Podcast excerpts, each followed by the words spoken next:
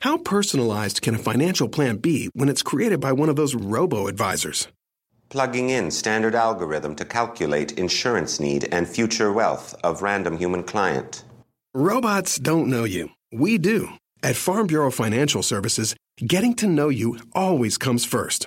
Together, we'll create a financial plan based on your specific goals. Find a local Farm Bureau advisor at fbfs.com/protect. It's your future. Let's protect it. You're listening to the Chicago Audible podcast, changing up the way Bears fans stay up to date on their favorite team since 2015. Now get ready because it's time to bear down.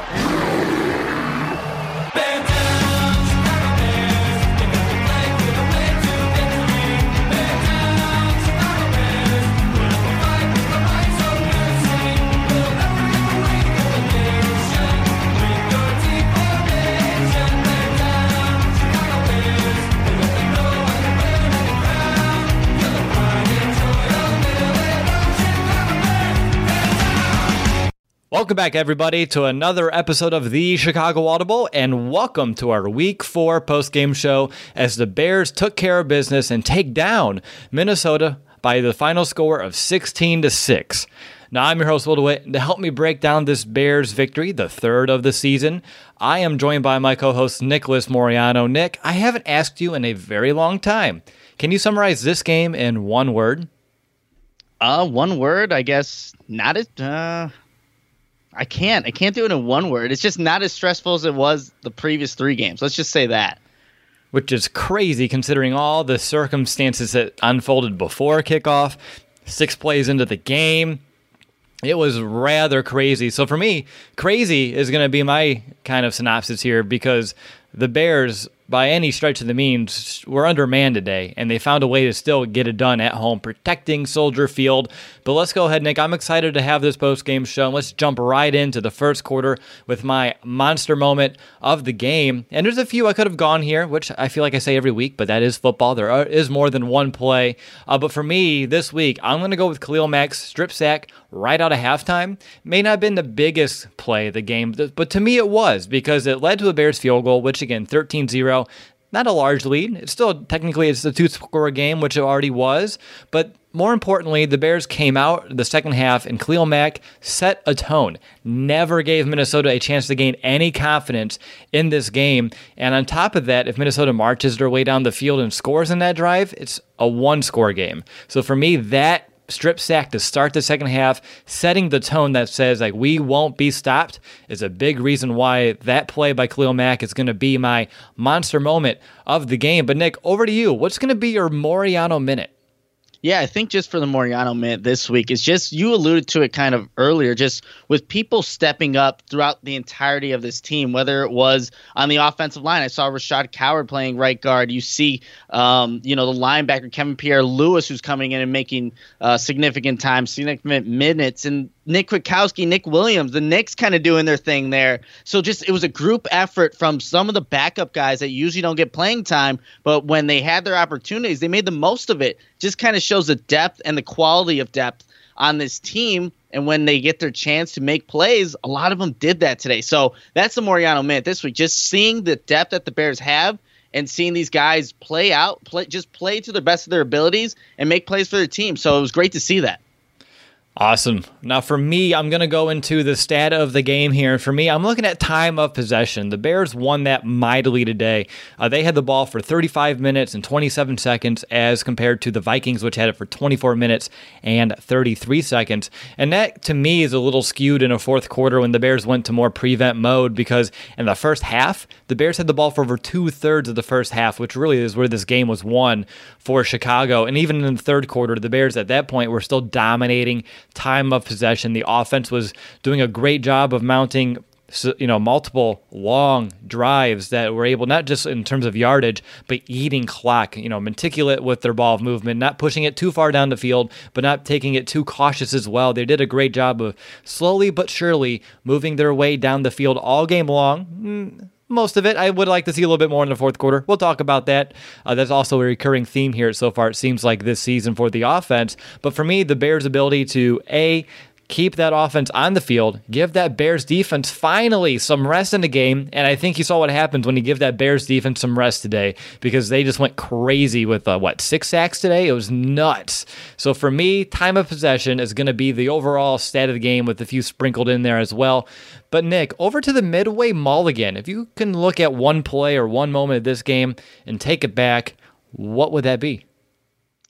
So I think uh, in terms of how I look at this moment, and it kind of worked out in the Bears' favor. Finally, a bed that senses snoring and automatically responds. Meet the Ergo Smart Base from Tempur-Pedic, our first system that detects snoring, then automatically adjusts by raising the bed. Get your best sleep all night, every night. For a limited time, save up to $500 on select adjustable mattress sets and experience the deep, undisturbed sleep of Tempur-Pedic. Get full offer details at TempurPedic.com. It's when Nick Kwiatkowski actually stripped Kirk Cousins, and it was that fumble that ended up being not a fumble for mm. Leonard Floyd. But just if Leonard Floyd gets that ball and is able to secure it, just going back, I wonder how that changes also again the field position there and stuff like that. But I, I mean, there was just so much good to come from what this Bears defense did. And offensively, I'm not gonna I guess grade them as hard as I would because that is Chase Daniel out there, right? I don't know if you're expecting the offense to look as efficient and well, but it did look good in spurts. But I think that's just a moment. Again, that's another turnover the Bears could have had and could have maybe led to points down the road. But yeah, so that's a very, I guess, ticky tacky one that I'm pointing out because I just wanted more out of it. I wanted the turnover instead of just being a third and whatever, 30 something. Mm, but I'm, yeah, so. I'm a, I'm a little interested. He didn't take back the Trubisky play. Yeah, that, I think it just happened so early on in the game, and I guess I got into a like I said, it was I wasn't as stressed watching this game, so I guess just with watching what the offense was kind of doing in the first half and the defense how they dominated, I just felt at ease that even though Trubisky wasn't in there, like it, w- I knew the Bears were going to win regardless, just how that defense was playing. But that's obviously a good one to choose. yeah, uh, we'll talk about the impact and everything else in terms of Trubisky here coming up in the second quarter of the show. Uh, for me, if I did have to just chime in here, maybe that third down run with Cordarrelle Patterson, that third and two that yeah. the Bears should have been able to pick up easily if you just rely on number 32, David Montgomery. Uh, so for me, that may be a moment as well. In the grand scheme of things, I take back. But let's go ahead. MVB, I want to jump in because I'm doing something I've never done before, Nick. Never. And this is episode, by the way, episode 400 of the podcast right now. Just kind of buried the lead there, but I'm very excited that this is episode number 400. So for that, I'm doing something I've never done before. I'm going to do four different MVBs, Nick. Four. Oh, wow, that's for 400, you know? Well, I guess. It. I mean, that honestly just that's a coincidence. But for me, I'm giving the MVB to Chase Daniel, Nick Kwiatkowski, Roy Robertson Harris, and Nick Williams. If you're wondering why, well, there's a common theme, right? All these players stepped up in this game due to an injury. Chase Daniel in the middle of this game, well, early on in this game. Nick Kwiatkowski, Roquan Smith is a surprise uh, non participant today due to a personal reason. He steps in and plays well. And then Roy Robertson Harris and Nick Williams stepping in for an Akiem Hicks today. The Bears' defensive front looked like it was still at top of its game. So for me, all these reasons, all these players stepping up it, when their moment was called and to step into some big shoes all across the board, I have to give it to everyone because honestly, if one of these guys would have had a letdown game, we could be talking about an entirely different outcome today. So for me, all four of those players are well deserving of the MVB award today for me. Nick, how about you? Are you choosing from my crop of four or are you going elsewhere?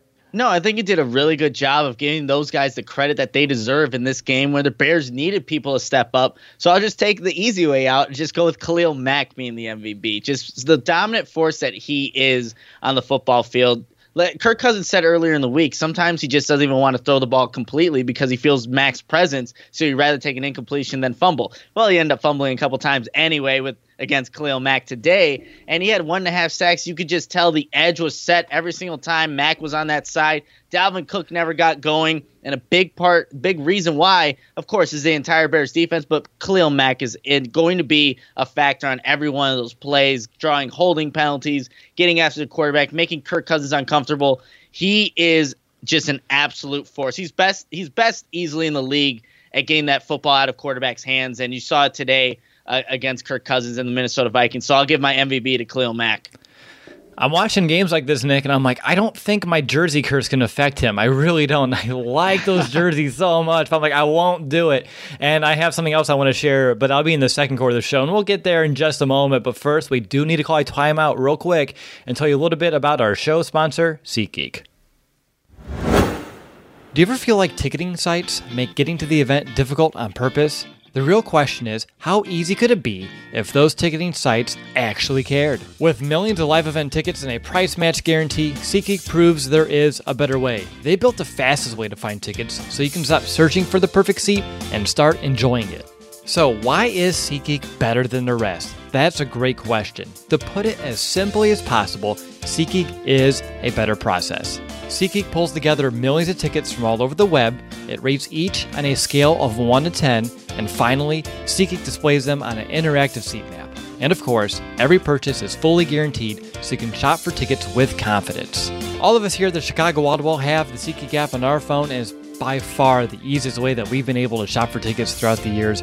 Earlier today, I was looking at the Bears Chiefs game, the game we're going to. Still plenty of amazing deals left if you're looking at joining us later on here in the season. And here's the kicker SeatGeek will even give you $10 off your first purchase, and all you need to do is use our promo code. Download the SeatGeek app today and use promo code BEARS for $10 off your first purchase. That promo code again is BEARS, B E A R S, for $10 off your first purchase on SeatGeek. Welcome back. You're listening to Chicago Audible. I'm Russell DeWitt. I'm joined by my co-host Nicholas Moreano, and this is our Bears Vikings post-game show. And it's time to kick off our second quarter and dissect the Bears offense. And Nick, we can't start anywhere else besides quarterback today because six plays in, Mitch Trubisky, he injures his shoulder. Chase Daniel gets thrust into playing time today. And as soon as Mitch goes down, at first I was honestly, I was pissed off when I saw that ball kind of get loose, and I was like, "Oh, here we go, drive one, six plays in." What the heck was that? And then you see the replay, you see the injury, and I'm like, okay, I take that back. Um, but I do want to mention, as everyone listening to podcast knows of my weird history of stuff, I wore my, my Trubisky shirt for the first time in about a year, it feels like, and that happened. So I felt pretty, you know, I regretted that decision uh, from this morning right out of the gate. But Nick, getting to the serious stuff here. Mitch Trubisky out. Let's look at today before we start looking long term. So, obviously, he didn't hurt the Bears today. So, when you're looking at Chase Daniel, what did he do well today? Because it seemed like a lot. Yeah, so you know, before I even say what he did well today, remember when everybody will in preseason was saying, mm-hmm. "Oh, Chase Daniel looks horrible. He's a guy that can't stand the pocket, doesn't look comfortable." And we always said, "You guys are always you're overreacting." Just stop thinking that Chase Daniel's not like he's a terrible quarterback. Put in Tyler Bray. Well, this game proved what Chase Daniel can do when he has a first string offense. So everybody that was talking crap about him can really go look back at themselves thinking they're silly for what they said. Because what Chase Daniel was able to do is distribute the ball to any, everybody. On that mm-hmm. first drive when they scored, six people touched the ball. Six different receivers touched the ball on that on that drive for the uh, the Bears that first touchdown drive. That's what Matt Nagy's going to do because Chase Daniel knows this offense. Maybe he doesn't have the arm strength that Mitch Trubisky does, and obviously the mobility, but he knows the offense. Yes, in the second half they kind of, I guess, would say they got a little less aggressive than they would in the first half, but when you have a defense like that, I guess I could see it. Still, you want to see more from it. But Chase Daniel is somebody who's a serviceable guy who can get things done. You don't have to really re- take away from the offense because he knows it. He's a veteran in this league. He backed up Drew Brees, so it's a guy that you feel comfortable with, comfortable running the offense with out there. And just to you know, an update from the Pro Football Doctor, who usually is pretty good with injuries. Um, reading a tweet here about Mitch Trubisky. It says the Bears quarterback was stripped of the ball and fell on his outstretched left arm. By video, he appears to dislocate his non-throwing shoulder. If this were the right side, his season would be done. As usual, the labrum is torn. He likely will return this season in a week or two, but it would be a tall order to obviously return today, which he didn't. So maybe that's optimism moving forward. But just wanted to give that, you know, I guess injury update from the pro football doctor, who's usually mm-hmm. pretty good and pretty accurate with what he puts out there.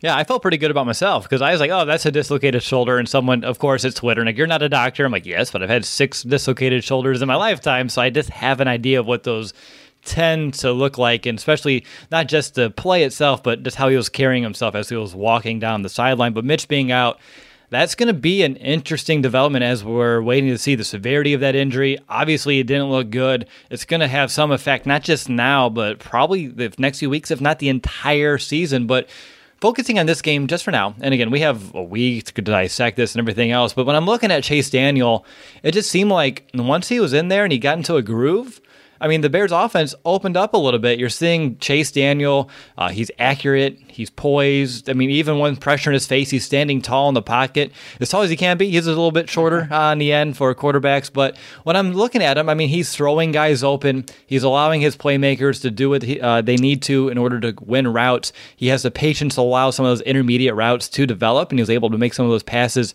as well. But really, all in all, just very impressed, not just with his ball placement, but his decision making.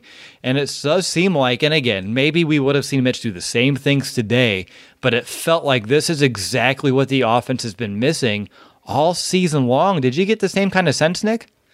Yeah, I, I, did because it just seemed like we were using everybody along the offense. It just wasn't one guy, and I think that's what everyone was kind of expecting coming into the 2019 season. The Bears have so many weapons, and maybe we said in our preview shows that maybe Allen Robinson is going to be a thousand yard receiver, which I still think he can be, but it might be tough because you're distributing the ball to so many different players, and that's what we saw today. Uh, even though Allen Robinson caught a majority of the passes and did a really good job at that because he's a number one wide receiver, but it just seemed like Matt Nagy wasn't afraid to go to anybody, and he obviously stuck to David Montgomery down the stretch and for the majority of the game, and gave Tarik Cohen handoffs. He just wasn't a slot receiver. That's what we expected coming into 2019. And I think Matt Nagy did a good job for what he had and you know missing pieces on the offensive line, missing Taylor Gabriel, wide receiver, limited from what you would normally had full strength. So I think that was good on Matt Nagy's part, just getting Chase Daniel comfortable with the offense, making those like you said, quick decisions, decisive with his decision making, which is key for you know a backup quarterback or any quarterback really. But that's what I think we want to see from this offense moving forward, regardless if it's Chase Daniel or Mitch Trubisky at quarterback. Yeah, and Chase Daniel today 22 of 30, 195 yards, one touchdown, 101.4 quarterback rating. Let's look long-ish term here, Nick, just for a minute because again, I do like to dissect the shows and we could talk about this here later on the week on the podcast, but doesn't that feel like a lot already, like the Jay Cutler, Josh McCown sort of deal? Especially if I know it's been one game and we saw what Chase Daniel can do last year, but maybe this is his time to play up a little bit and keep this offense moving and not being the flashy guy, the over athletic guy, but just that quarterback that plays within the system is to tailor the system is tailored around him as well. And he just plays well. And again, and the guys around him, you know, surround him and they corral with it. I don't know. I'm not trying to get overly, you know, over the hill just yet, but you have to wonder if Mitch misses a couple games or a few games and Chase Daniel plays efficient football and the offense is doing well, what do you do then, right? Oh, if they're going to go back to Mitch Trubisky, I don't care how well Chase Daniel's doing. And they have the Oakland Raiders in London next week, which is going to be a matchup in the Bears' favor for Chase Daniel. You get that bye week. You have a New Orleans team without a Drew Brees, so there's there's some favorable matchups coming up. But I, I doesn't matter. I don't think how well Chase Daniels doing up to this point, unless he's just lighting the world on fire, like throwing three, four touchdown passes, efficient, and it's just he looks like the, I guess, the guy, quote unquote. But yeah, I, there's no way I can see um, even how well he usually, he would play where Mitch doesn't come back when he's healthy. Uh, but just don't rush it though. That's a thing. I think mm-hmm, maybe last exactly. year they did it, and it was against the Rams. He throws three picks, first game off an injury with his right shoulder, and obviously Mitch just wasn't the same. So whatever it may be, you just got to give Mitch time to fully recover because anything where you can have maybe a, a letdown game because of an injury, confidence can be shot right then and there. And I thought just last week throwing the three touchdown passes, the, the confidence was on the upswing for Mitch. And then right. obviously six plays in, it's done. His day's over, and now he has to recover again. So I don't see Chase Daniel obviously taking not like taking the job or anything. So it, it's just going to be how long is it going to take for Mitch and just give him time to come back healthy. One thing I'm noticing from Chase and that I don't see from Mitch, and then I'll move on from it, is his ability to read a defense. Uh, not Yeah. just during a play, but pre snap. He does a really good job of utilizing motion uh, and finding out what the defense is going to do to him, using that play clock effectively. Like, even when I watched that play clock, you know, trickle to the six, seven, oh, I'm going backwards, seven, six, five. I never got worried that, like, there's going to be like a weird delay of game penalty or the offense is going to be off schedule. He just felt like, you know, in full command of the show right there. And again, you saw a few times where the Vikings were going to come in on a blitz. He saw it. He threw in the open space that was left, that void where the blitz came from. Those are things that I'm still hoping to see out of Mitch, and I believe he can learn those subtle nuances, but you haven't seen it yet. But regardless of any way you want to shake it today, Chase Daniel did enough to win. He played very well, and when I'm looking at what he did last year and then preseason, and now this year, this is by far the best showing that we've seen out of Chase Daniel ever since he's been here in Chicago. And I'm very glad that you know they kept him around. They're paying him what they're paying him, and he's here to be our backup guy. Anything else about uh, Chase Daniel, Nick, before we move forward? Actually, it's not. Well, it's uh, actually for Mitch when he was playing and Chase Daniel. I had in my notes up until uh, up until Mitch got injured. I was saying in my notes, Trubisky he audibles like one of the very first plays, gets everyone adjusted. There's a lot of communication that was happening just within that first drive, and that's when even Mitch Trubisky was in the game. He's putting people. He's seeing something that the defense is showing. Maybe it's a blitz, and he's adjusting to it. And obviously, you saw that from Chase Daniel. So who we obviously don't know how this game could have played out if Mitch played, but I was seeing that even early on, and then the injury happens. But it's it's good to see that we have a capable backup. That mm-hmm. people who are you know saying that in the preseason trade him, get Tyler Bray in there. They're probably going to bring up Tyler Bray though, maybe next week, just to have two quarterbacks on the right because you don't want Tarik Cohen being that backup to Chase Daniel. That probably wouldn't be the the best case scenario. But look, good for Chase Daniel stepping in, having the game that he did, and getting a Bears a much needed victory against a division opponent at home. All right, well, you talked about Allen Robinson, and you know you said it. A lot of Bears contributed today in the passing game.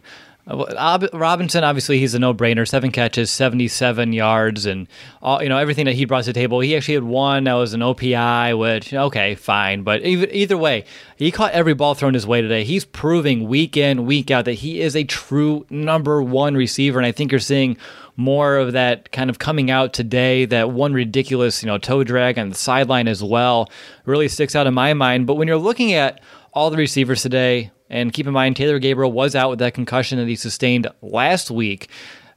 Who stood out to you today? Yeah, I mean, there are a couple guys that stood out, and maybe the stats don't really reflect that. But Javon Wims, a guy that he was pegged as a starter when Taylor Gabriel was not out there, he made a great just catch and route, uh, just a, a double move basically on Trae Waynes, and is able to adjust to the football that's kind of behind him. And that's what you want to see from Javon Wims because we saw that, you know, at the end of last season in training camp. He hasn't got as many opportunities as you would like in 2019 just due to all the weapons that the Bears have. He made a great catch on when uh, you know he was his number was called upon. And then even Anthony Miller, he had a big what was it, fourth down catch down in the the Vikings territory. So when I think what was it, Mike Zimmer decides to call a timeout, looked like the Bears were just going to um, they were just going to punt and it ends up you know working out in the Bears' favor. So even like little catches like that, or not, they're not little catches, but they're you know catches that maybe just keep the Bears' offense out there, keeps the chains moving. So you're starting to see that you know a little bit more from these guys, and that's exactly what you want to see out of this Bears offense because at any given game, any given moment, they could be the guy, and we're starting to see a little bit of that even with a backup quarterback and. So it didn't really stop Matt Nagy from going to certain guys, which is great to see. Yeah, when Daniel was in there, I did have a hunch that he was going to look at Javon just a little bit more because those two had a lot of reps together in training camp and preseason working with the twos. And, you know, Javon, he caught four of his five targets, 56 yards, and 37 of which came on that one play that you're talking about off the double move, which was the Bears' biggest play on offense for the entire game. And that's a, you know that's great for Javon Wims, and I hope he builds off of that. But when I'm looking at this, it is the collective whole. I mean, we had some crucial catches from Trey Burton, and I remember one from Adam Shaheen. You mentioned the one from Anthony Miller. There's another one from JP Holtz. Like, wow. Yeah. I mean, you're getting everyone involved, and that's credit to Matt Nagy for the play calling. kudos to, of course, Chase Daniel as well for reading the defense properly and finding the open man instead of relying on you know his top guys. So for me, I mean, it's awesome to see everyone pitching in. It wasn't just a one man show. It was everyone doing what they needed to do and whenever their number was called, however the situation unfolded, and they stepped up today. I mean, when I'm looking around, the only person that even st- uh, mm, stood stood out to me in a bad way in terms of when they're targeted was a Tarik Cohen. He was targeted five times, only seven yards as a receiver today, and there was one that he dropped along the sideline, which was a beautiful throw by Daniel as well. Um, but everyone else was very efficient with uh, in terms of targets versus catches, and of course overall production. But Cohen himself only two catches off his five targets, which was the second most on the team, and again only uh, seven yards to his name there. So when I'm looking at this Bears offense, Nick, uh, I talked about it early on in the show, but just their overall pace, their overall rhythm, is that what you want to see more of going forward? Because I loved it overall in terms of keeping that Minnesota defense, you know, pretty much gassed all game long and keeping them on the field. And this has been a Bears offense has had a hard time sustaining drives, and they found a way to do it. What was working so well? I mean, I think just a lot of things. And when you have a quarterback that just knows the offense, can go through those progressions, it definitely helps. But I, I think when in terms of what we saw, there's just a lot of communication. Like I was saying earlier, you see chasing, you see maybe this clock is getting down to three, two, but that's because he's just getting everybody in order. It's not like he's rushing. They're just kind of looking over, surveying the defense, and seeing what are they throwing at us. And now let me adjust. Let me audible. Uh, I'll have you know my receiver just run a you know quick flare out because they're coming with the blitz. So I do like seeing that. And I think when you get your players to the line of scrimmage fast enough you can assess the situation that's in front of you. But I think even just what they did last week against Washington, going that little hurry up, that tempo that we were talking about, you can incorporate both these kind of things today or moving forward. That's going to keep one defenses off balance. Like, are they going to, you know, hurry things up, or are they just going to sit back, kind of see what, read this defense, and then call the play? So I think just a mixture of both moving forward for whether it's Chase Daniel or Mitch Trubisky is going to benefit this offense. But it's great that they got were able to get a touchdown that first drive, first time all season they were able to do that and just kind of get the running game going in bits and pieces. Obviously, you see they only ended with 72 total yards, but I think at times where they needed to, you know, pick up those couple yards from David Montgomery, he was able to do so. And I thought the line just blocked a little bit better. Again, you want to see maybe 100 yards total, but it, it, this is a stout Vikings defense. So, yeah, I think bits and pieces moving forward for the Bears offense is going to be the best moving forward. Let's talk about that offensive line, actually. I think that's a really good segue into them because, like you said, I thought they played well, uh, especially given the fact that there was no Kyle Long today. You saw Ted Larsen thrust into place, which, by the way, I was like, oh, yeah, no Kyle Long. I was like, what's backup plan? What is it? What is it? What is it? And it's Ted Larsen. And I'm like, oh yeah, duh. It's gonna be Ted Larsen out there, which I mean, he's that, you know, that's why we brought him in to play that Eric Kush type of guy, or maybe just a Ted Larsen type of guy that he was a few seasons ago here in Chicago.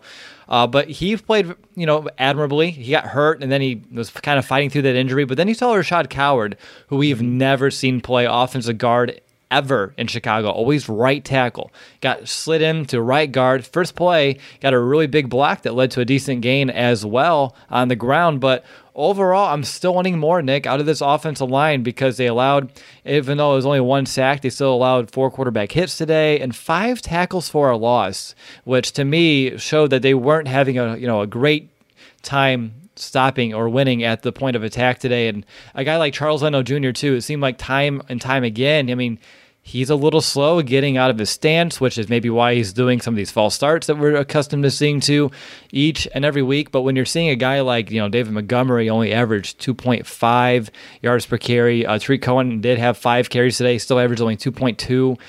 I mean, I still want to see more. Uh, I know that you mentioned that, yeah, they, at least they stuck with it, and I agree. 33 carries today is is a good number to have, and it's a big reason why the Bears were able to really win that time of possession today. But are you going to put some of the blame on the Bears' offensive line, or is it really the level of competition that they were going up against in Minnesota? I think you got to put it on both. And remember, at the end of the game, I don't know if the Bears are really they're just looking to kind of kill the clock. They know they're not going to pick up good chunkage yardage, right? So there's a lot of those runs at the end for David Montgomery where yeah, it's kind of like almost garbage time stats, and that's going to skew the stats definitely not in their favor. But yeah, I definitely want to see more from the offensive line. We haven't seen that rushing game really get going.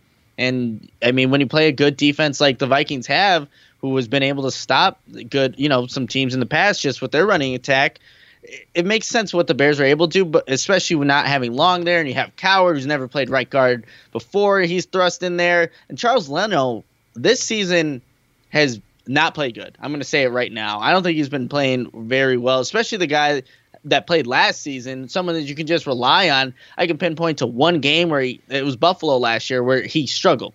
And that was it, really, mm-hmm. for Charles Leno Jr. And now this season, it's like, here's another series where he's not able to win at the point of attack. There was a spin move by Everson, Everson Griffen today completely gets Leno off balance and Chase Daniel takes a hit. It's like this is your backup quarterback. He cannot get injured. You have to do a better job at blocking these guys. So, yeah, I want to see more out of him, even James Daniels at times. So, collectively, as an entire unit, they've definitely underperformed through four games in the 2019 season. That has to improve. Maybe the bye week will, or even in Oakland next week, will give them some kind of boost because they need to be able to rely on this run game, especially late in games because it would be nice if the Bears can just run out the clock. If they can, they don't even have to rely on their defense again. But that hasn't been the case. Usually, the Bears have to punt it away in three play, or after three plays, and then rely on the defense yet again to you know get them a win. But it would be nice if that that offensive line could step up. All right, one last thing for you, Nick, here on the Bears offense, and I am looking at the play calling uh, third quarter in particular. I can throw in the fourth quarter as well. Uh, Nick Austin and I we had we talked about this a little bit last week, so I did want you to have an opportunity to jump in here. When you get to the second half of games and you have a lead, finally, a bed that senses snoring and automatically responds. Meet the Ergo Smart Base from Tempur-Pedic, our first system that detects snoring, then automatically adjusts by raising the bed. Get your best sleep all night, every night. For a limited time, save up to $500 on select adjustable mattress sets and experience the deep, undisturbed sleep of Tempur-Pedic. Get full offer details at TempurPedic.com. Like the Bears did today, were you okay with the level of you know conservativeness that the Bears displayed today, or were you hoping they would have kept you know, the same kind of mentality like they did in the first half of the game. And again, when you have a backup quarterback in, that could change some things. And I bet you uh, Matt Nagy really felt like, you know, as long as we don't turn this ball over and our defense is playing as well as they are, I don't mind punting and giving Minnesota long fields to work with. So there are two sides of the story. Uh, I just want to kind of get your take on it. There are two sides to the story, but I think anytime you get complacent, that's going to hurt you in the future. It really is because it can just take one big play to really swing momentum for a team that has been doing nothing in the first half, like the Vikings did. Had they maybe connected on a big play with Adam Thielen or Stefon Diggs, there's momentum switch. Now your offense has to score. And if you're being complacent on offense, like, oh, you know, we'll just run the ball, we get three and out or whatever, and then defense will bail us out. You can't do that because this Bears offense, I think, is still kind of getting those reps that they didn't have throughout the preseason, right? They haven't showed that they're a good unit yet. So they need every time they step onto the football field, again, when it's even if 16 to 0 game, whatever it was, you still need to look to score. You should never be complacent with it, even with the backup quarterback. So I think moving forward, you just want to see the Bears at least be a little bit, little bit more aggressive, just to keep wanting to get first downs and not just have to, again, like I said, just rely on the defense to bail you out of a game. Even though pretty much can because that defense is unreal. Well, it is so much fun to watch. And I know we'll talk about it in a little bit here, but you want to see more from the offense for sure moving forward. Yeah. you just talked about the defense, and my mind kind of went off like, "Oh, that was a lot of fun to watch," and I kind of lost my uh, my train of thought here. One thing I did want to mention uh, were the Bears on third down, at least in the first half. Again, the first half, that offense was doing a lot of good things. Uh, they were 50% on third down, which is really impressive against Minnesota because on the season, the average is only 29% against them. And they were two for two on fourth down in that first half. But then when you look into this, the overall game, I mean, the third down percentage went all the way down. They were five of 16. I believe they only had one third down conversion in the entire second half. And then, of course, they well, I was going to say they didn't make it on that fourth down conversion, but they didn't try. They just ran it at the very end of this game. I would have just taken a knee instead of running it with David Montgomery. Uh, that's just me. If you're just going to give up, just take the knee and let the clock stop and do what you had to do. Don't let your rookie running back take an extra hit there. But yeah, I really liked what the Bears were able to do on third down when they tried or at least in the first half. And then the second half, it all fell apart. I had a huge talking point surrounding this, like, wow, the Bears' offense on third down, which they've struggled all year. Minnesota's been great on third down on defense all year, six in the NFL entering this week. And then the second half happened, and I was like, scrap that. But I did at least want to mention what they're able to do in the first half, which led to those long scoring drives, which really, you know, I think they're talking about it, right? In CBS, uh, Romo and them just talking about what, we're just going to get two possessions each, and we're going to call it a half. And I'm like, yep, that's pretty That's much it. it. Yeah. And then from there, I mean, everything, we know exactly how it unfolded, but the Bears first half did a pretty decent job on third down. And I'll leave it at that. Any other tidbits you want to mention about the offense today? Again, I know we talked about Chase Daniel, which is a big story. Running game did okay, not overly great. Offensive line stood up. Uh, but other than that, it was a pretty, like I said, you don't have any drives to talk about. So when you talk about the ones that worked and led the points, and second half you punted a few times, you don't got a lot to say.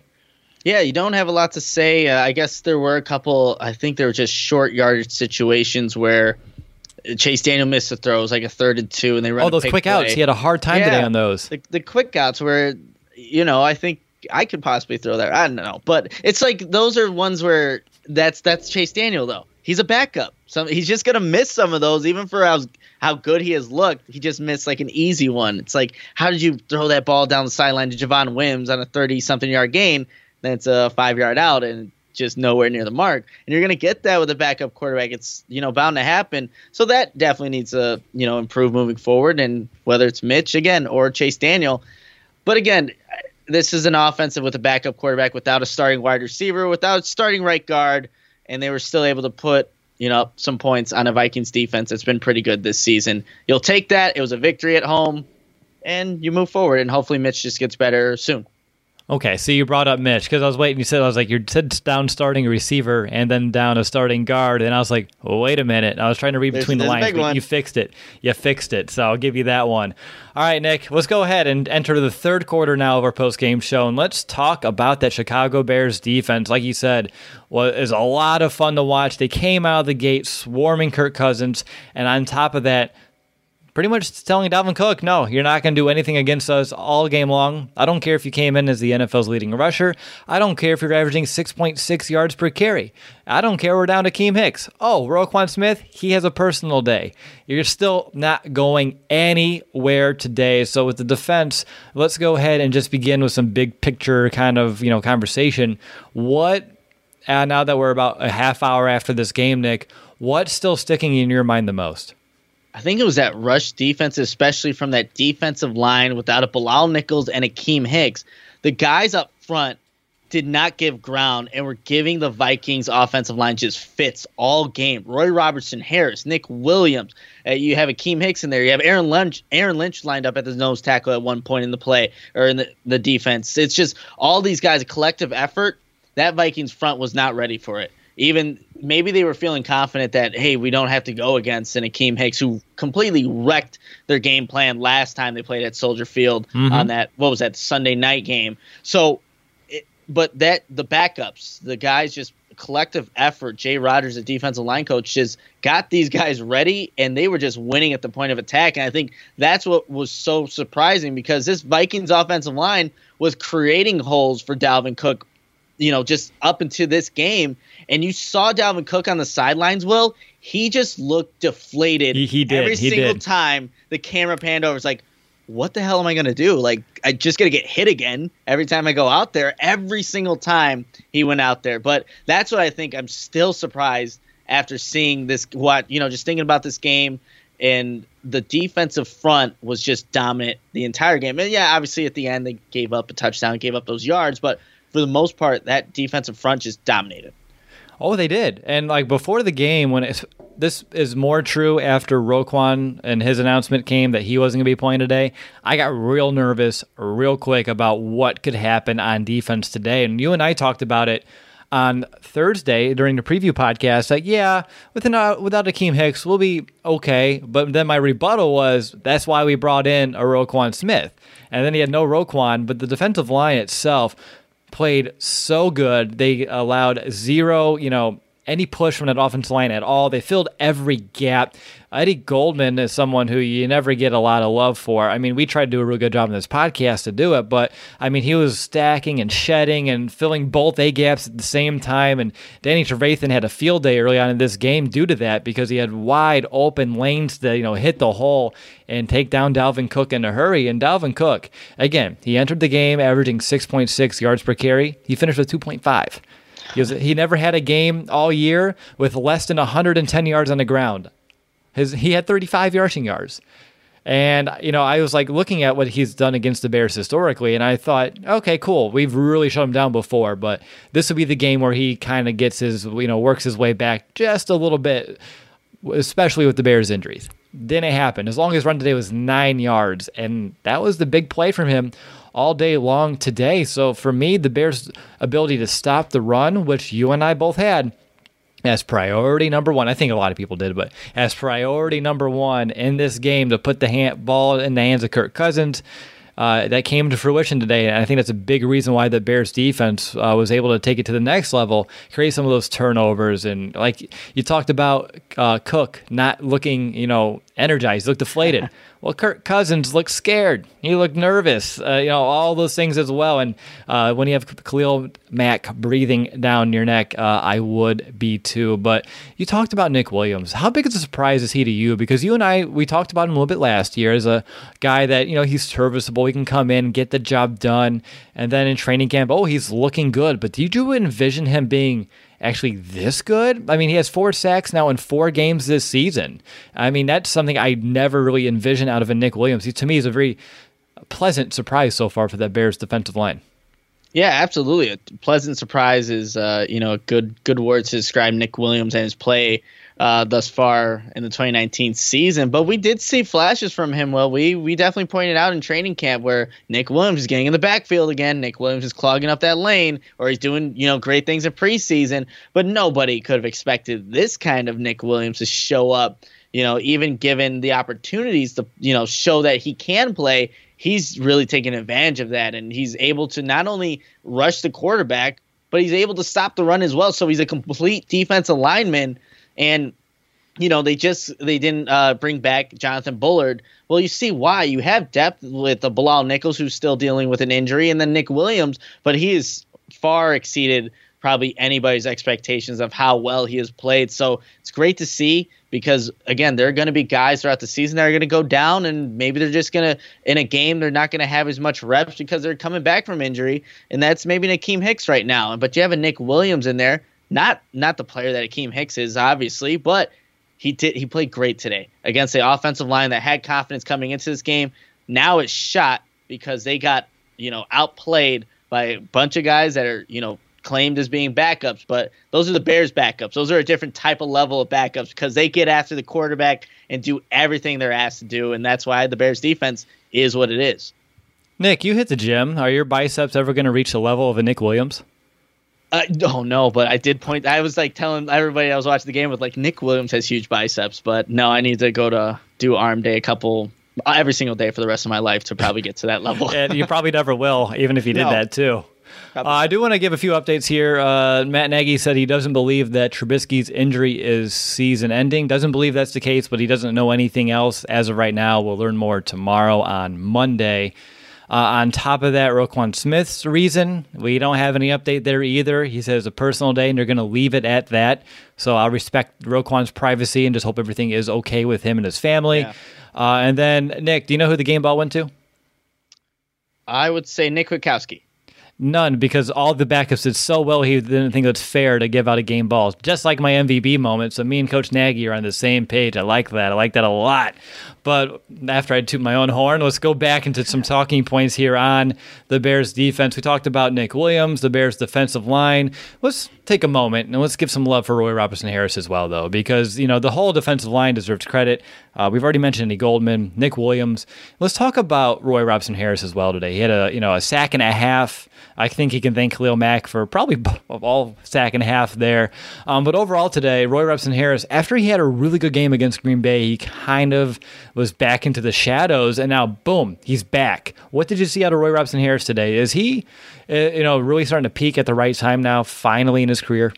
Oh, absolutely. And I think, you know, he had like a position switch as well, but Roy Robertson Harris has found a nice place on this Bears team. Too bad if he keeps playing like this, he will not be on the Bears next season. He is going to get paid by somebody else. And I kept saying that because he's a complete defensive end, whatever, you know, hybrid position player he is. That's what Roy Robinson Harris is because he can play the run, use his long arms to extend, shed blocks, find the ball carrier in the backfield and make tackles for loss. And then when he's just bull rushing or pass, just getting his pass rush to the quarterback, he is doing it and just getting to not to that first move, but that second counter move to get to the quarterback. And that's what you want to see out of these guys that were maybe labeled as project guys, right? Just they have to work to get to where they where they are now. And Roy Robertson Harris is, you know, the perfect example of what you can do when you mold a athletic talent into the guy that he is today, and that's just a complete defensive lineman. And like I said, he's probably if he keeps playing at this level, it, it's sad to say, but he probably won't be on the Bears next season because someone's going to pay this guy. He's playing out of his mind right, especially in this game and that game against the the Packers in Week One. Great to see though, because again, he missed the whole entire season due to like an illness. I, I think to start off his career, mm-hmm. I want to say. So to see where he's come from to where he is now, it's great to see that Roy Robinson Harris is making the most of it. For sure. Now, looking at linebacker real quick, Nick Kwiatkowski, we've talked about him, and we talked about him. You know, actually, I think he's been here. He was like the first draft after we started this podcast, so we've seen his whole entire career here. Leads the team in tackles. He had ten total, nine solo, a sack, two tackles for a loss, and a quarterback hit today. And at first, my first note, my entire run sheet here is oh, allowed to back up tight end to get a first down because he was too slow to keep up with them. Here yeah. we go again. And then from there, he shut me up. He's like, you know what? I'll play today, okay? And I was like, awesome. Thank you very much, Nick. We needed that kind of performance out of him today. It seemed like that was some inspired football by Nick Kwiatkowski today. He was all over the field. He was, you know, working his way through double teams on a screen to blow him up. Uh, he had one where he did that, and then following that play, he was able to get into the backfield and get a, you know, that forced fumble as well. So for me, when I'm looking at Nick Kwiatkowski today, Nick, I mean, I'm excited about what I saw, and I'm hopefully this is the last time we have to say that this season. As much as it was such a good performance, Roquan Smith. Finally, a bed that senses snoring and automatically responds. Meet the Ergo Smart Base from Tempur-Pedic, our first system that detects snoring, then automatically adjusts by raising the bed. Get your best sleep all night, every night. For a limited time, save up to $500 on select adjustable mattress sets and experience the deep, undisturbed sleep of Tempur-Pedic. Get full offer details at TempurPedic.com. Hopefully he's back next week, but how do you feel knowing that Nick Kwiatkowski is still, you know, that third guy in the rotation because he still is a very serviceable, solid third inside linebacker on this team? Yeah, he definitely is, and he showed a little bit of everything today. Maybe the pass coverage wasn't as great, and I also had the same note like, ah, that's that's not one of Nick Kwiatkowski's strength, covering you know a tight end or receiver over the middle on a drag route. But he did diagnose a a, screenplay that would have been a big play for the Minnesota Vikings, and he was the one guy that was able to one get through the block and make a tackle. I think it was on the running back or whether it was a wide receiver screen. But you saw you saw that from Nick Kwiatkowski. Even on the bull rush move, there was one where he just uses uh, like he finesses around the running back and is able to get pressure, and that's the one I think for the Leonard Floyd fumble recovery, not recovery. And then there's one where he just straight up bull rushes Dalvin Cook. That was mm-hmm. mean, just absolutely mean by Nick Kwiatkowski. So we saw a little bit of everything, and a guy that they drafted in 2016, um, and obviously he had to play a lot in the beginning of his career, and then Roquan Smith happens. But it's good knowing that the Bears have a guy like that. That the, the Bears defense didn't miss a beat with him. They really didn't. He was able to do his job, come in with blitzes, and just be a just a force out there. So when they get Roquan Smith obviously an upgrade for the Bears defense. But if one of those guys has to take a break, like Dan Trevathan was taking a lot of breaks in this game. You saw a lot of Kevin Pierre-Louis. Yeah, let's not forget about him too. Good, good yeah, call. No, I thought I thought he played a great game as well, just in coverage and uh, just making tackles, just being physical. Yeah, you need to have capable guys, and Nick Kwiatkowski, Kevin Pierre-Louis, they show that they can be that today.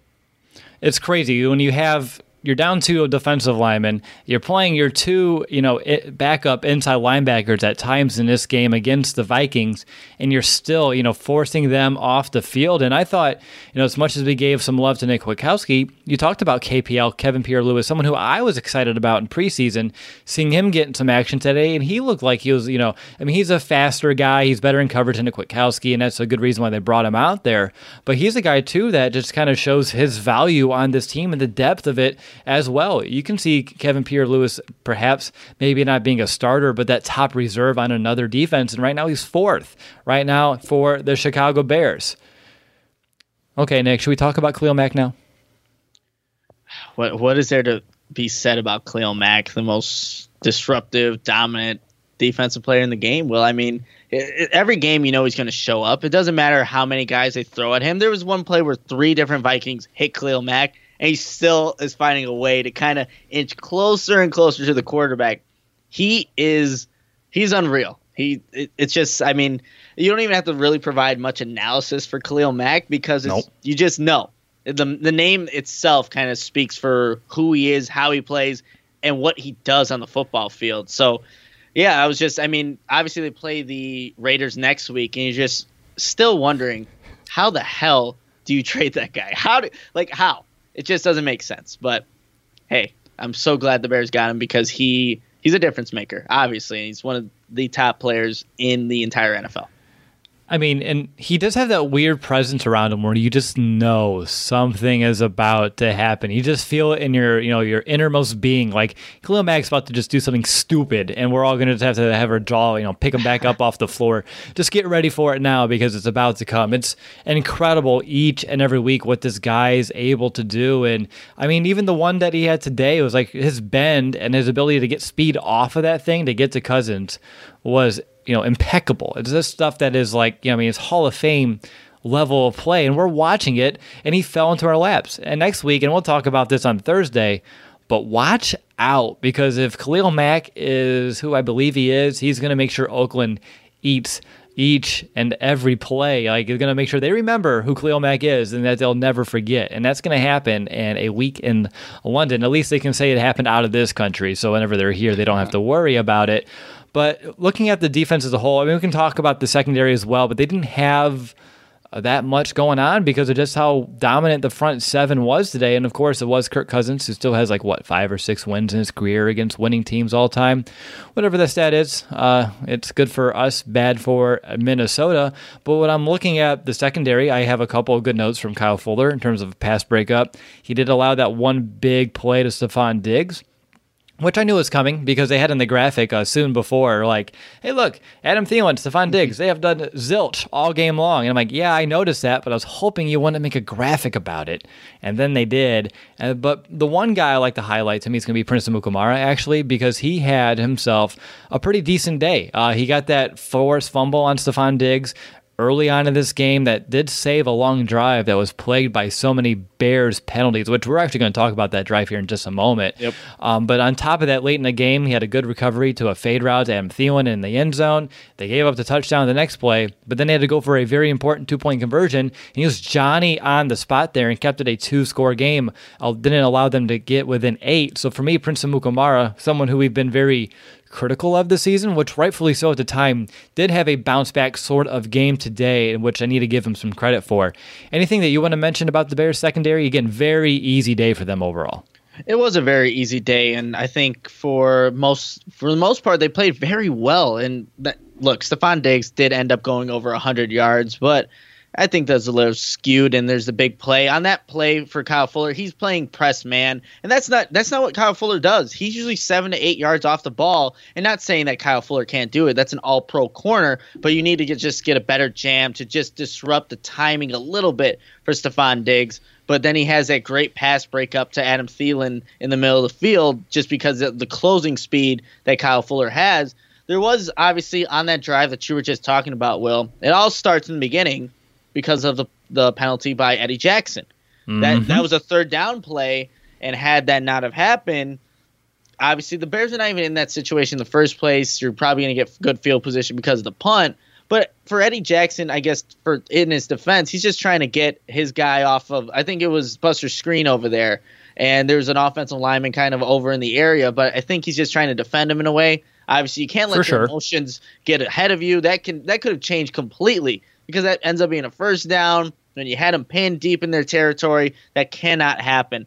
Another, um, I guess, bonehead play, and it was from a secondary player, but it was on special teams. Was a Duke Shelley, and it was funny. Like I pointed that out during the during the game, and one of the one of my followers was like, "Nick, you better be on Duke's good side. Remember, he knows about you guys." I'm like, "That is true," but it was just he had a holding on special teams, and he's what has very limited opportunities during the game, and you just don't want to have that be when you get out there. Some the play that people remember, like, hey, didn't you have the holding penalty when you got out there for one play?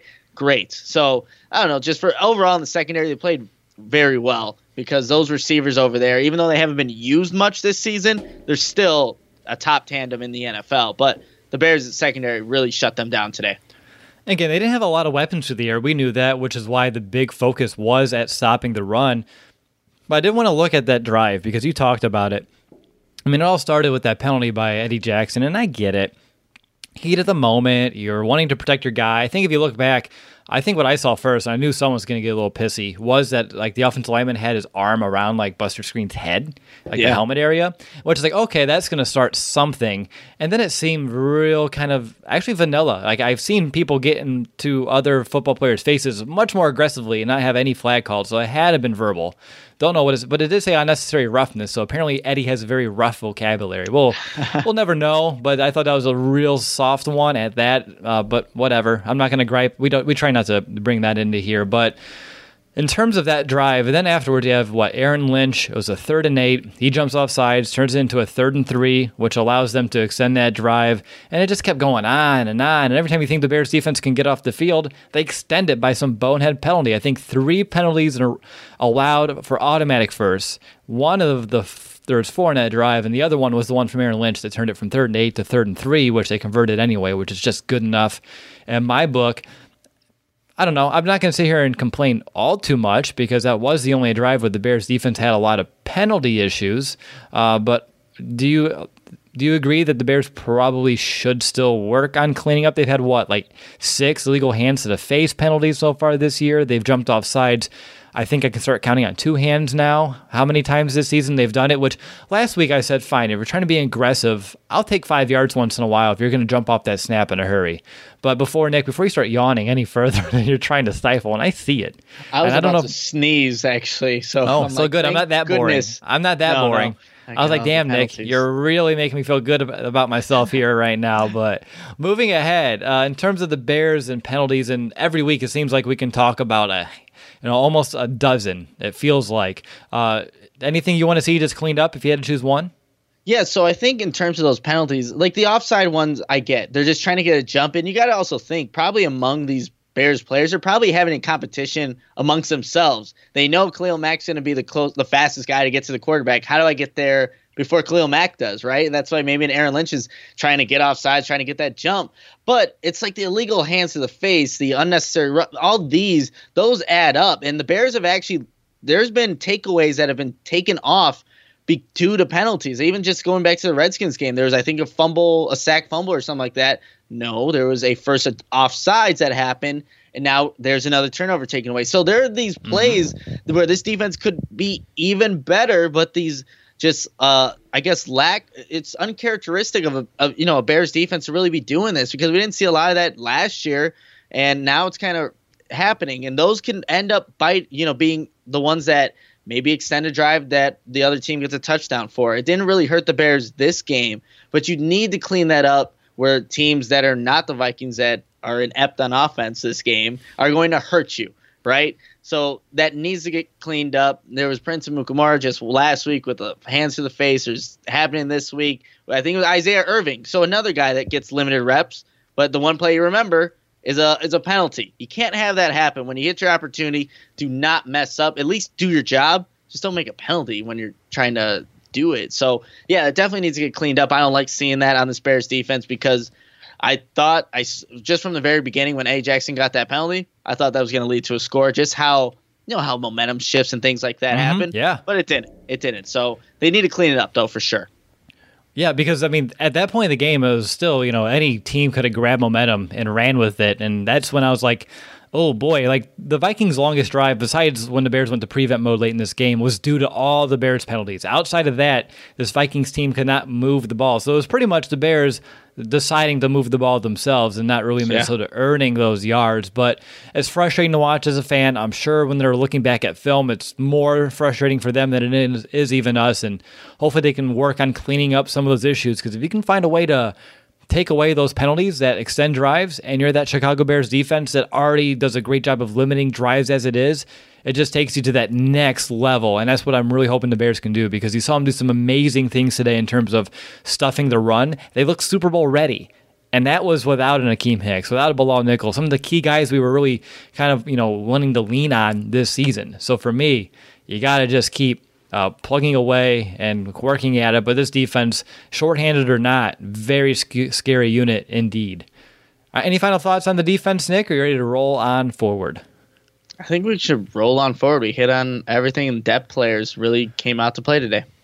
That's going to be the podcast episode title, something along those lines. So I'm glad yeah. you're thinking there as well. But all right, that's going to be it for our discussion on the defense. Uh, now in the chat, we're going to start our fourth quarter. So we're going to start on special teams. But if you do have any questions about this game, the Bears season as a whole, we're now four games in. We're one quarter of the way through the season. Or if you're looking forward, feel free uh, free to throw your comments here in the chat, and I'll be checking on that here periodically to answer a few questions to wrap up. Before we do.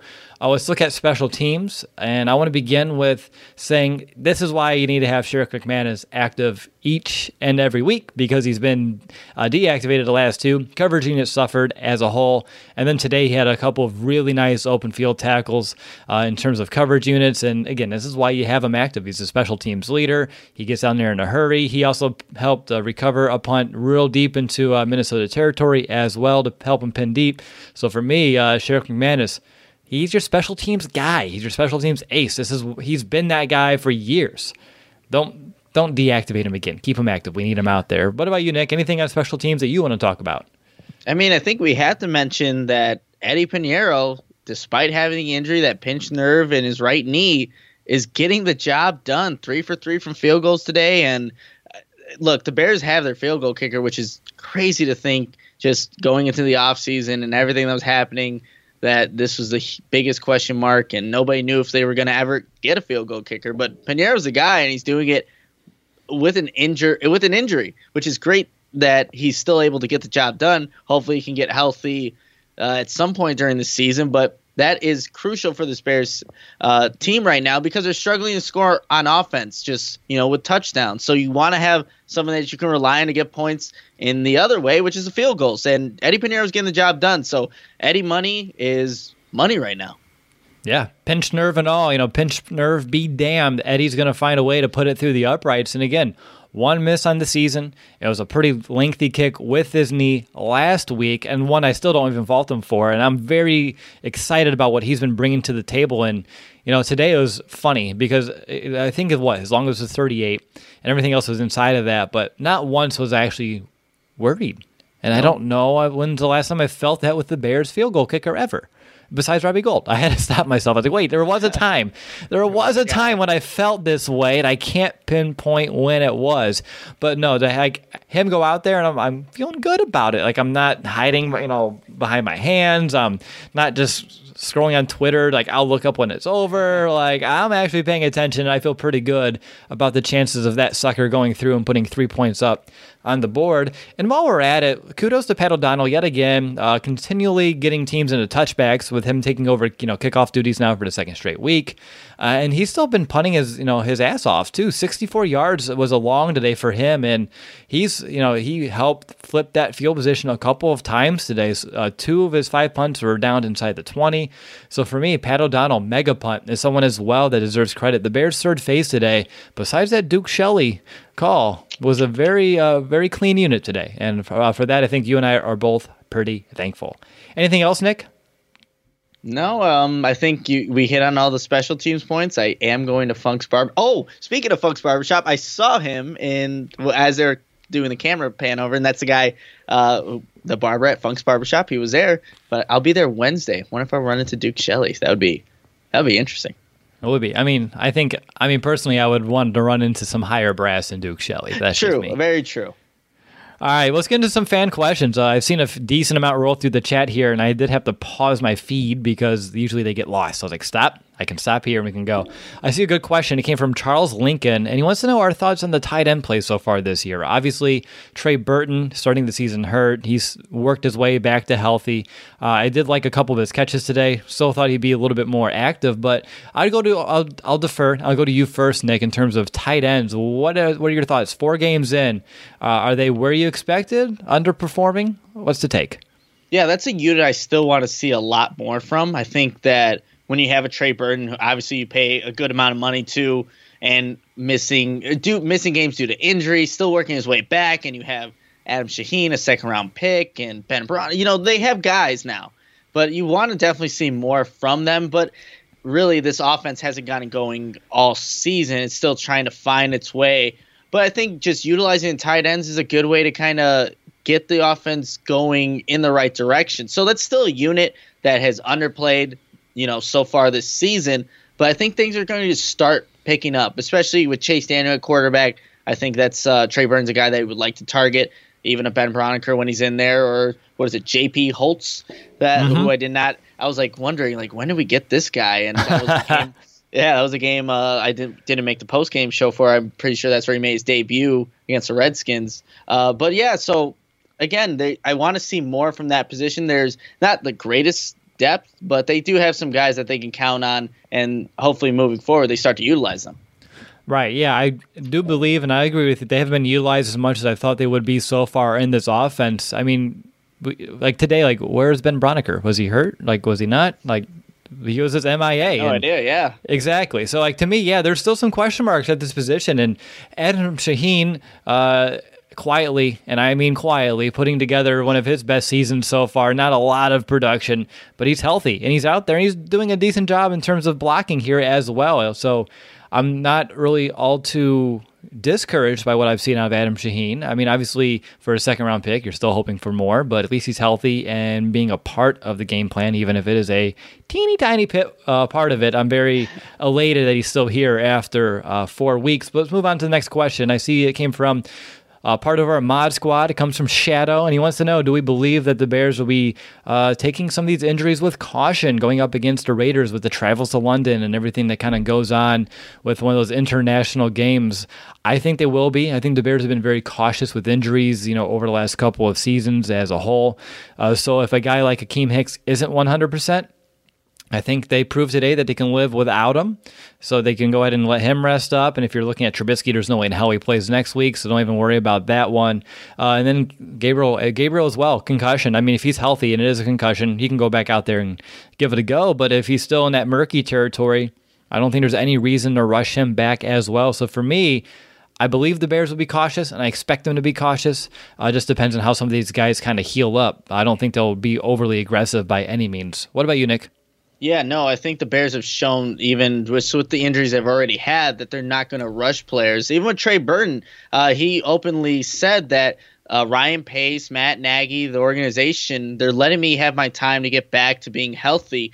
And when someone like that says it, you you'd think that that is resonated throughout. It doesn't regard, it doesn't matter what player it is. So uh, yeah, I would definitely be on the side of caution with uh, Kyle Long. And if, if mm, you yes. can get away with uh, not playing him and then having the bye week for a veteran type player like him, that's someone that you def that maybe coming into next week, we'll see how the practice reports come out. Uh, if he's not ready to go, sit him again. You saw two guys go in there and they were able to you know, hold their own in Ted Larsen and Rashaad Coward, a guy Coward who hasn't played the position before. So I think that they'll definitely play on the side of caution when it comes to these injuries, and having that bye week is going to definitely, I think, impact the decision on what some of these guys' injuries are dealing with, what they end up doing. So, yeah, they're definitely going to be cautious moving forward with all the Bears that are injured right now.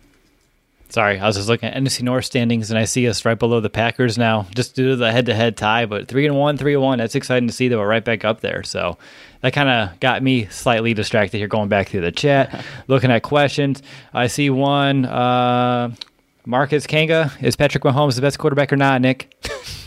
uh, he didn't look like it today. I was watching that game, just you know, obviously rooting for the Chiefs, but yeah, he didn't look as accurate as he was. Obviously, he's he's, a, he's probably arguably the best quarterback right now. They look at today, and if the Bears had gotten, you know, I, I won't even go that route. But yes, he's I think he's the best quarterback right now. Okay, I'm trying to get back to Bear specifics questions. I saw that in there though, so I, was, I figured let's at least entertain it. Uh, I saw one from Periscope. It came from uh, Carson. He wants to know our thoughts on Chase Daniel. If you're wondering our thoughts on Chase Daniel, I advise going to YouTube. That way you can go up in the show. Periscope's a little tough to do that. Definitely talked about him for a good 15 minutes or so earlier in the top of the show. Um, other than that, just a lot of questions Nick about should we bring in a quarterback from the outside, either via a trade or free agency. A lot of different questions about it. All regards to Mitch, I don't think so. I think we're fine as is, just to get through whatever hurdle is coming up our way. You're shaking your head no, so I believe you are in agreement. Yeah, absolutely. By the time you bring in a quarterback, he learns a, already a complex system. You would hope that Mitch is already good to go. So there's no way they would bring in like an outside guy. Would, if anything, it's going to be Tyler Bray.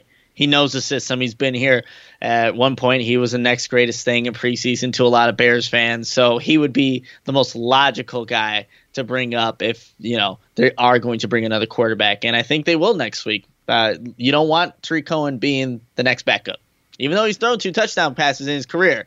You just don't want him to be that guy. All right, Nick, I think it's going to be time for a two minute warning. This is where we put today's game into perspective, not just from today, but the entire season as a whole. And again, we're one quarter of the way there and we're three and one. So, Nick, take it away. Yeah, so after a quarter of the season, four games, the Bears are sitting three and one.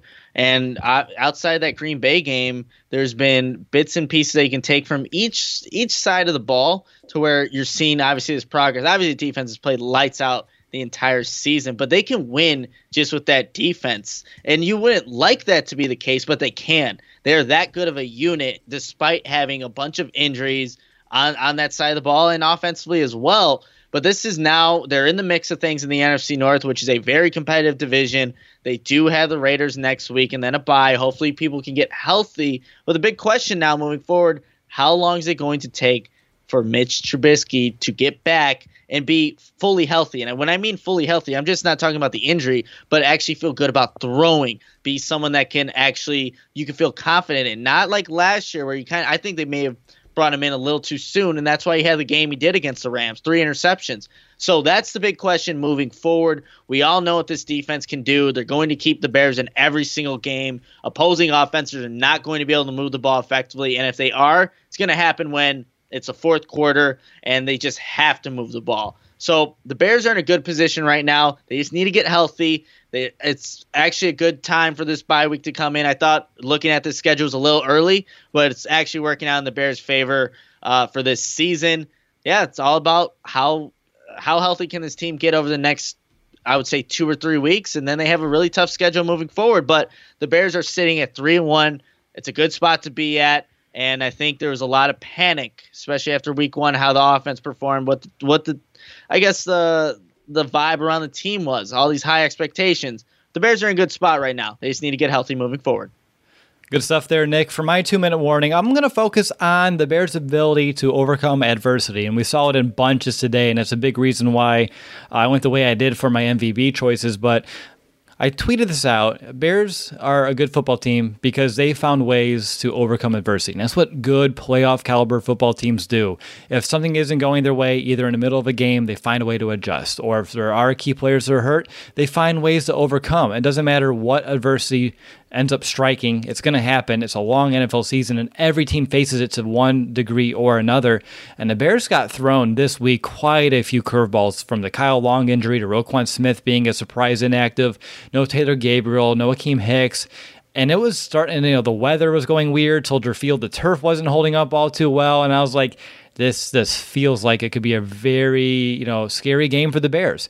But they proved that they're a good football team because they found a way to overcome every challenge that was thrown their way today. NFL's leading rusher coming into town, slew them down. You know, Kirk Cousins. Never mind, I'm kidding about that one. But other than that, for me, I mean, I'm looking at this team and I'm very proud of the efforts that they did today. All the backups that stood in not just a Nick Kwiatkowski, but also a guy like Kevin Pierre Louis, a Nick Williams who you never hear of, uh, Roy Robertson Harris. I mean, these guys, a Ted Larsen, a Rashaad Coward going into playing guard, a position he's never played before. That's what good teams do. Chase Daniel stepping in on the seventh play of this game, never looking back, and that offense finished that drive and found a way to put up points. It didn't stall out. They didn't punt it and say, we'll figure it out later. They had the scripted plays, they stuck to them, and Chase Daniel delivered. So for me, everybody who stood up today, and it's not just the people who stood up in places of others, but the rest of the team rallying around behind those guys. To me, I'm a proud Bears fan today. They found a way to get it done, move to three and one, back on top with the Packers to tie that thing well, close, the one-on-one matchup. But that's okay. We'll get there uh, later on here in the season.